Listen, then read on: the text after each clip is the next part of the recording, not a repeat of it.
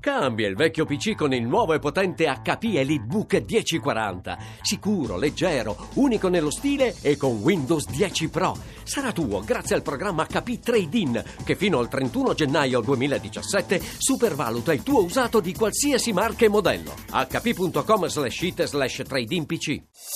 Voci del mattino. Do il buongiorno ad Andrea Goldstein, direttore di Nomisma e autore di L'economia del Brasile. Buongiorno.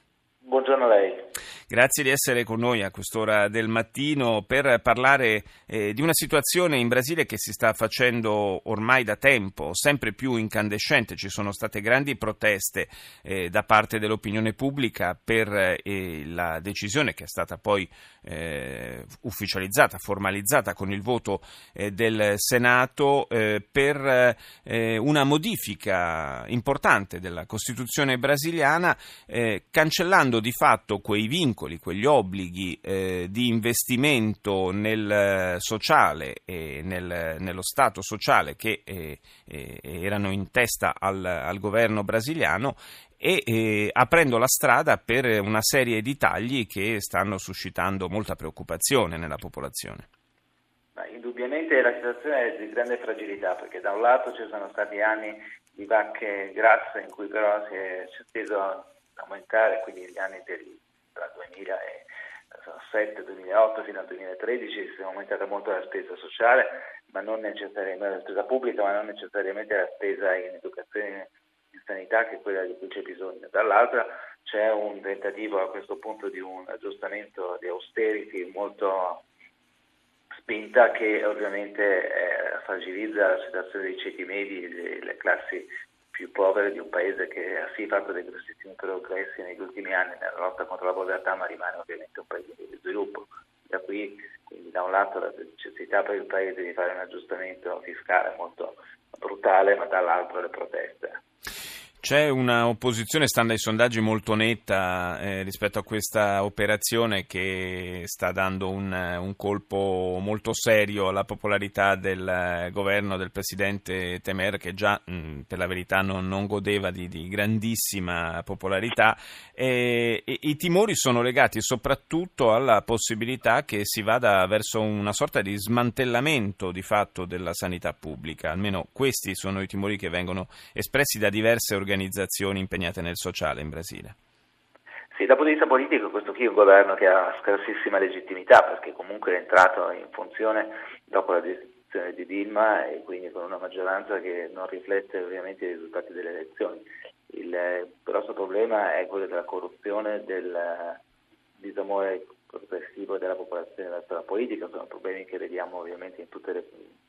democrazie occidentali e vediamo in quella che poi alla fine è la principale democrazia tra i BRIC, quindi insieme a quella dell'India sono i due paesi che dire, tengono alto lo standard della democrazia nei paesi emergenti. E qui appunto queste proteste e questo calo notevole di consensi per il Presidente e il suo esecutivo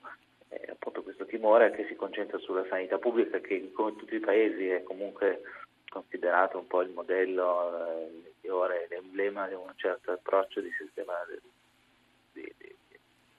intervento pubblico nell'economia, quindi questo l'abbiamo visto in Inghilterra, lo vediamo in tanti altri paesi, quindi la sanità pubblica, ancora più forse che l'istruzione, è emblema di un certo modello di intervento pubblico nell'economia che i ceti medi, i ceti ma anche i ceti più poveri vogliono difendere. E le, la corruzione, lei faceva accenno giustamente, Goldstein, è un, un problema grosso, è nato anche la, la, il, di, il, procedimento di impeachment eh, ai danni del presidente Gilma Rousseff, è nato eh, da, da, questo, dalla, dall'inchiesta Lavajado e adesso eh, da quando c'è il governo Temer praticamente eh, c'è stata una, una, serie notevole di, di altri provvedimenti provvedimenti giudiziari, ci sono stati in sei mesi sei eh, componenti del governo che sono finiti nella rete del, della giustizia. Sì, la corruzione è un problema endemico dell'America Latina in generale, ma anche soprattutto del Brasile. I casi di corruzione ce ne sono stati moltissimi in passato e ahimè continueranno ad esserci. Dilma in realtà è stata impeached per una questione diversa, ma in un contesto in cui ovviamente le accuse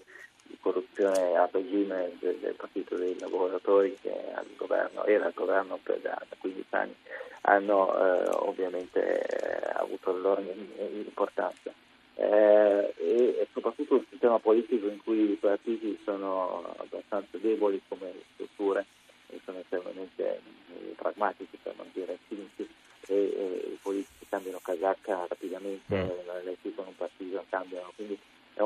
dei governi di coalizione, perché il PD, che è un partito dire, di sinistra, è stato comunque al governo sempre in alleanza con dei partiti invece che esprimono delle preferenze molto diverse dal punto di vista politico. Quindi questo fragilizza e apre la strada ad episodi di corruzione e, eh, che hanno visto coinvolti tra l'altro tutti i grandi gruppi questa indagine lavagiato vede coinvolti tutti i grandi gruppi brasiliani, soprattutto legati al settore delle costruzioni e dell'energia. Sì, il, tutto ha preso le mosse dalle eh, tangenti che ruotavano intorno alla Petrobras, cioè il colosso petrolifero brasiliano e da lì in poi è stata veramente una sorta di, di tsunami sulla politica brasiliana che ancora non ha esaurito la propria spinta. Io ringrazio Andrea Gostain, direttore di Nomisma, per essere stato nostro ospite.